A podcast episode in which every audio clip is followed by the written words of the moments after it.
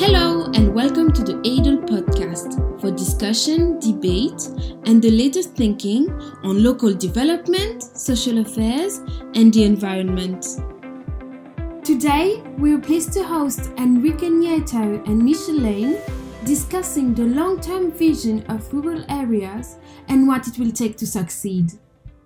Welcome, everyone. Today, we are very honored to have with us Michel Lane, member of the board of ADL but also an expert with a long lasting experience in rural development. He's considered by many the father of the LEADER program. Now, after many years working in the European institutions and with many years on rural development, now he's working on the ground helping uh, rural communities to move forward.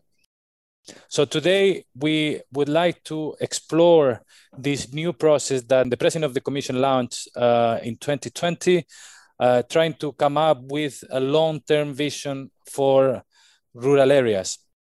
So, Michel, welcome. And for me, my first question would be what needs to happen in such an important process and political process as well so it triggers action uh, in fact, uh, asking the, the question and looking at the, the proposal of the, the, the, president of the commission about a long-term vision for the rural areas, it reminds me uh, the year uh, of when the leader was issued, because just before that, the Commission issued a paper for the, the future of the rural society.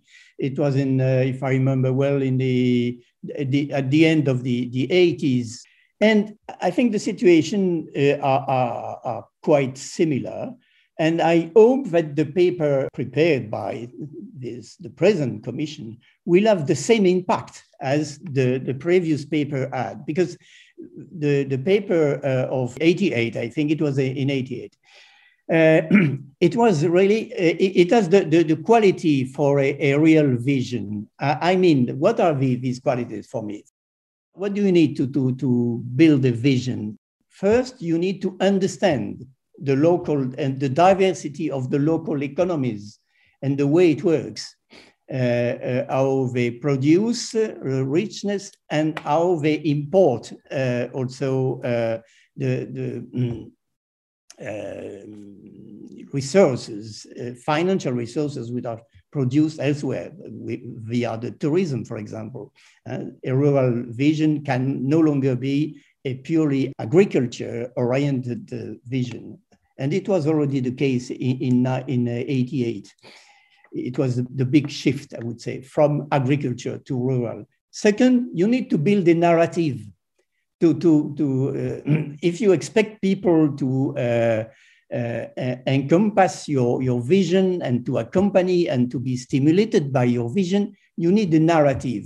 And I hope, but I'm not sure that the Commission will be able to, to build a narrative because it's not so it's not so easy, but it's very needed. Third, um, you need to be sure that your approach is really holistic but holistic at local level, but not only, not only at, at local level, but you tackle all the problems that the rural areas are facing. Because if you concentrate only on one problem, maybe you will have very innovative project and solutions for this problem, but you will not change the life of the people. What is the, the, the, the aim? The aim is well-being, well-being of the people which are living in the rural areas. And in order to uh, ensure that this vision can be translated into actions, you have to set it in, in, in a broader context. I have seen that it's, it's promising that in the uh, roadmap document already issued by the Commission, there is an integrated approach. Well, let's see if it's translated in the, in the, in the final paper. But the, the idea is there, and I'm quite optimistic that it, uh, also when I see the number of commissioners which are involved in the, in, in the process, that they can, they are able to, to set this into a, a, a broader context. But the main difficulty is not so much to write to, to write the paper, is to ensure that it has the, the, the ability to transform the society and the rural areas and to, to, to trigger actions to, to take your, your words, Enrique. In my opinion, what is first of all to trigger is to trigger the mind shift amongst local actors. Because like in leader, everything is about the, the, the way you deliver the, the policy, the, the, the, kind of governance that you use, and the, the, cooperative spirit that you instill at all levels, but starting with the local levels. And the second point is that uh, the Commission, uh, I hope that on this paper, there will be a real me mechanism for rural proofing of all the policies. When I say mechanism, it's a mechanism to reorient and to decide on how all policies are uh, implemented uh, if the rural actors uh, uh, feel that they are neglected or disadvantaged by the, the, the, policies in place. Thank you, Michel. I think you, you tackle many points and very important points. You mentioned issues around recognizing the diversity, issues around the need for uh, being holistic in the way rural problems are being tackled as well as policy level.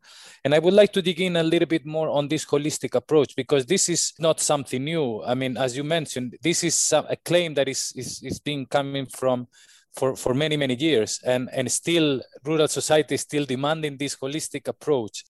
What's happening that is, is this is not happening at the moment and, and the society keeps asking for that? Do, do you have any views on, on, on, the, on that issue? It's a governance problem. Main policies are decided at a, a level which is too high to take into account the diversity. Plus, there is a lack of uh, transversality in the way the policies are designed. Uh, but the transversality, you cannot imagine it at uh, the, the overall level, at uh, European or national or even often regional level. You have to go to the local level to ensure the transversality and the integration of the various components of the problems uh, to, to, to solve. And so uh, it's mainly a problem of, of, governance and devolution and uh, empowerment of the, the, the local uh, communities. I, I, was, two weeks ago, I, I, was in the Scottish Rural Parliament, and the main issue which was discussed there was devolution and the, the, the, the need for local people to make their own decision and to ensure that even the, the money is decided at local level, the land is owned at local level, the companies are uh, owned at local level. The only way to, uh, to be holistic and to uh, take into account your, your, your situation.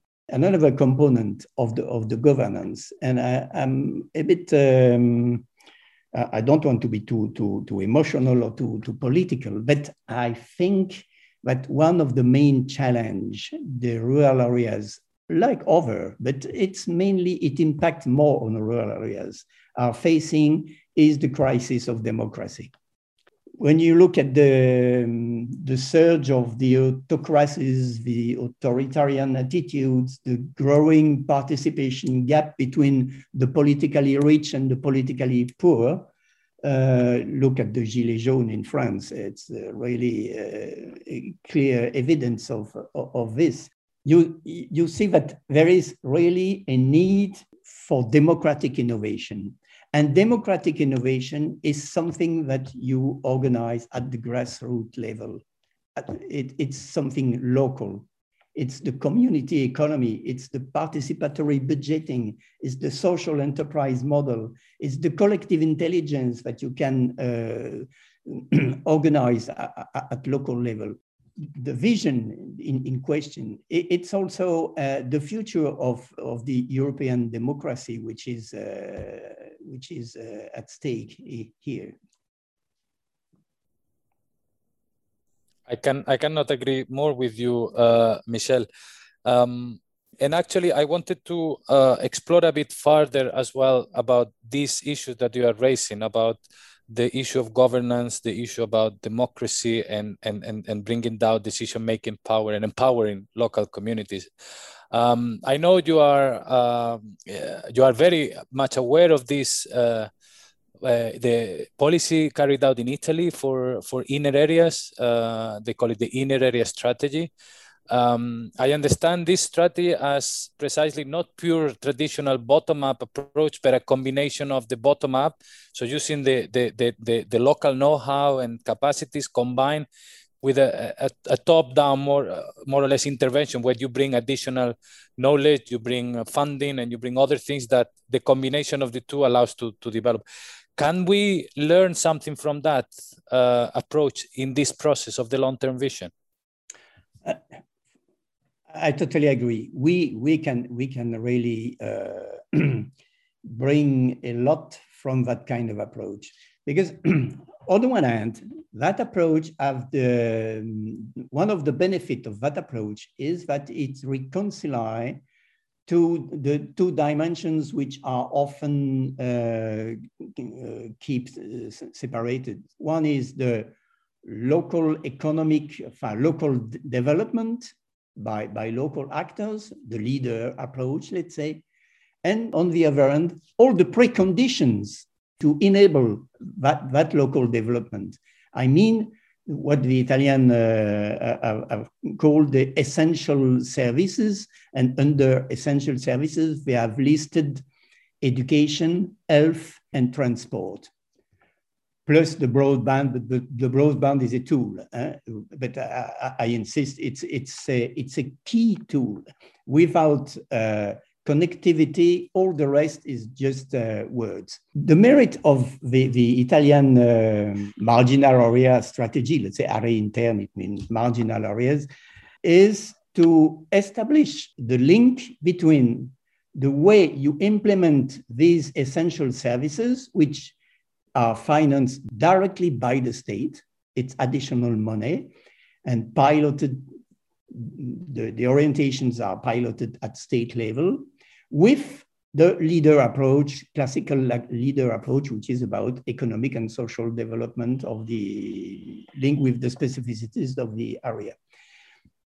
And this interesting feature, in my opinion, is that uh, the, the, state, the dialogue which uh, have occurred between state representatives from the ministries of transport, uh, education, and health, and local people, um, elected or local citizens, in order to identify what are the best solutions for them, what are their transport uh, proposal in order to solve, if you are uh, in a mountainous area, the cost of maintaining a bus network is too high. Uh, you have to imagine innovative way of, of, transportation with the support of the new technologies when you can we, you you can register your needs on a on a, on a, on site and uh, there is a, flexible organization of the transport the same for the health we have established a quite innovative uh, telemedicine with um, nurses which are attached with, a, with each local community. And the, the, nurse is directly linked with the doctors, which are in, in, the, in the city, in the main, in the hospital. Uh, and, and, it means that in the small village, uh, the, the, people no longer need to go to the hospital for uh, standard uh, examination. It's done by the nurse with the support of the telemedicine, and so uh, and so on and so forth. It, the same for for, for uh, education system for the mountain school, for example, with distance learning and. Um, multi-level schools and, and so on. But well, I, I think there, there is a, a, a lot um, to, to bring from that kind of experience. There are not so many um, local initiatives which are holistic. Not so many. Uh, in uh, my professional life, I haven't met a lot.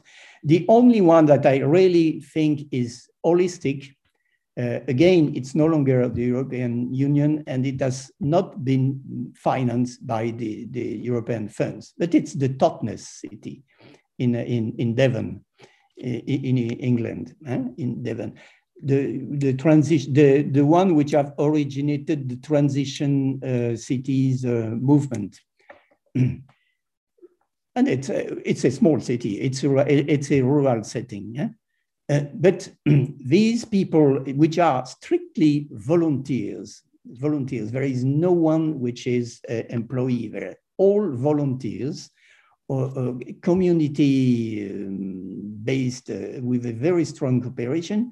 They have, uh, they have uh, gone in all fields from affordable housing, sharing skills, reducing the energy cost, growing uh, local uh, food economy, uh, health, culture, everything. There are projects and initiatives in, in all the, the possible things you can imagine. It's really an holistic approach.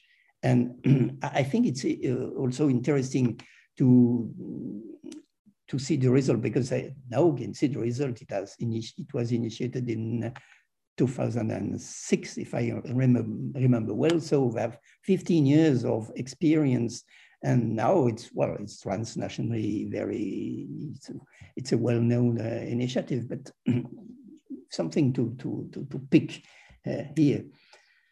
I think a good example right now is what has been issued by the Irish government, the, the, their paper on our rural future. Uh, which was issued, uh, I think, last year, um, which is a real integrated approach, but with uh, already actions listed. For example, one, which is in my opinion very important, 400 remote working facilities, the lo local uh, hub for uh, distance working. And the COVID has demonstrated how much distance working from rural areas can is, is a potential for, for the development. Uh, technological universities in local settings, online learning, rural youth assembly. It's another word which for me is key, and I'm, I'm sure I will be back on this if you ask any question, is the youth, the young people, because we are speaking uh, about a vision for the next 20 years who will be there in 20 years? Me, no longer. You probably, yes. um, but, Hopefully, yes. I expect to be there, yes. No, but it's important to uh, ensure that the views and expectations and ideas of the people which to, who today are 18, 25, 30 years old are taken into consideration and not marginally, but centrally. Centrally, it's their expectations which are important, their ideas which are important. Again, the Scots, the Scots, we have created the first, uh, the world first smart village for young people. It's a smart village by young people, for young people. It's very interesting uh, uh, idea what what you raised uh, it's about the importance of cooperation. And and here you have different dimensions to that. You have the territorial cooperation which is becoming more essential in the future. If we want to have a holistic you have the need to have uh, for many rural areas to cooperate and work in partnership and on an equal footing basis with with with urban areas of with bigger towns. So this there is this type of cooperation. But as well there is the type of cooperation of a, a, rural rural type of cooperation in order to sometimes for some of these services that we are talking about you need certain scale so this type of cooperation on on on basic service could be on energy could be on health it could be on mobility. You need certain scale. And the rural rural uh, type of uh, cooperation it's also important to enable this this holistic process. So we can call this more or less a horizontal type horizontal and territorial cooperation. But then in addition you mentioned an interesting thing and it's the vertical cooperation. Meaning uh, the cooperation between those areas with some external actors that bring value to the development of that area. So you mentioned in the case of Italy, cooperation with the ministries because they are in charge of many of the services.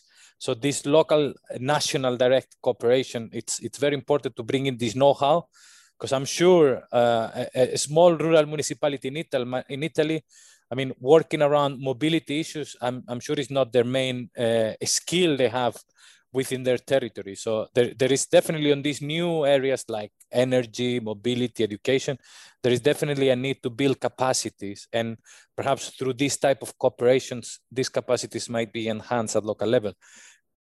Cooperation with national authorities, cooperation with, call it research, innovation, knowledge centers, hubs.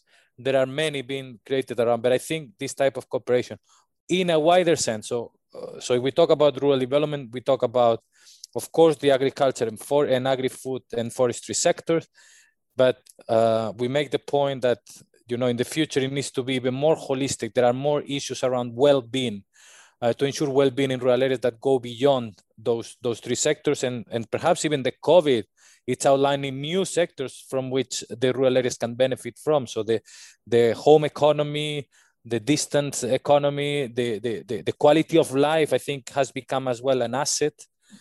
Many people are raising uh, uh, the, the point of data. The amount of data that it can be produced from rural area would be one of the most important commodities for the future of rural area. So I think one of the main important factors there is cooperation. I think you just express it rightly. The second one that you mentioned is governance. I think there is uh, uh importance to set the right governance structure that enable people to participate and interact and, and empower them so that they hold their future as well in their hands, that they feel in a position that they can react and act uh, the, in order to achieve their views for the future at the community level. Also, here, very important to engage with the youth. You mentioned it. Those I, I, I like to consider myself still within the youth community. So it's like we are the ones that are going to be there in 20 years, and we are the ones that need to bring this transition and this change to rural areas. So I think uh, we need there is a need to provide them with the spaces and the tools to experiment, to work, to, to fail, and to succeed. So for the two things. And then the third one, I think it's very important, is the issue of leadership. I think for a vision to for the for a European vision, long-term vision for rural areas, there is a need of leadership. And I would like to to, to, to explore with you about that point because you are familiar uh, with the work and how the commission work and national governments work and as well at the local level. I think an important factor for, for this kind of uh, rural visions that, you know, we have examples in the past and we also have at European level now new visions or this Green Deal vision is that there is a strong leadership behind. So um, how do you see that for this long-term vision and, and the aspect of leadership how it should set up so it triggers as well action at national level so we see for instance ireland is already developing some sort of holistic vision for 2025 but still a very holistic vision and plan for the rural areas uh, but it came out before there is a, a, a long-term vision at european level but at least it's already a step France as well is taking some steps toward a holistic rural agenda. So I would like to explore with you what do you feel about the, the leadership aspect as an important component how this could be ensured so it can trigger trickle action in different member states and perhaps as well at local level. You cannot declare yourself as a leader. A, a, a leader is uh, have to be recognized. It means that the first step, it, it's what the Commission has done, eh, is to consult to consult and to uh, gather the views of uh, a, all, the, all, all, the stakeholders. It has been done at European level. We will see the, the result in, in the paper, which is to come uh, shortly. It was the philosophy, the very philosophy of leader at the origin. Eh? Uh, it's it's a, a, a, group of local people representative of the diversity of the of the of the area, which makes the, the, the decision. When you look at the diversity of and the numbers of all these leader groups, some have been success, others, well, probably they were useful, but nothing special, I would say. What's the, what's the difference when you look? What's the difference between the the one which were innovative and has really make it make a difference and the others? It, there was a leader It's the leader. I totally agree. There is someone which has some charisma and an ability to, uh, um, to, to push people to, to, to, to give the, the, the best of themselves. And there was a very uh, strong um, component of uh, discussion and, and, and, agreement on what are the, the, the, the, the, key, the key point.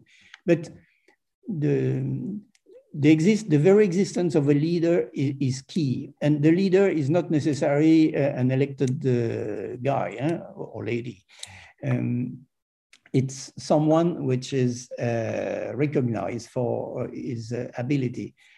I was fortunate when uh, at the at, at, the the period of leader that we we had a real leader at European uh, level at that time, which was Jacques Delors, was the president of the European Commission, and it it that guy had a, a real leadership, and and and it was recognized uh, by all the head of states or, or government, and internally, uh, it was totally, he has a, a, an ability to gather all the energies. And uh, I think the Commission under his uh, presidents have achieved uh, much more than, than it, it has been achieved uh, since then. Eh? For the time being, I don't see leaders with charisma able to bring all this movement. Let's hope that the, what has changed, uh, if you compare the situation now and uh, 30, year, 30 years ago, uh, it's the fact that the, the local actors are much more organized and powerful. Uh, there are a lot of networks. The key word is network. 30 years ago, networking wasn't, uh, well, there, there wasn't the, the, the tools for, for, this, and it wasn't in the, in, in, the, in the habits.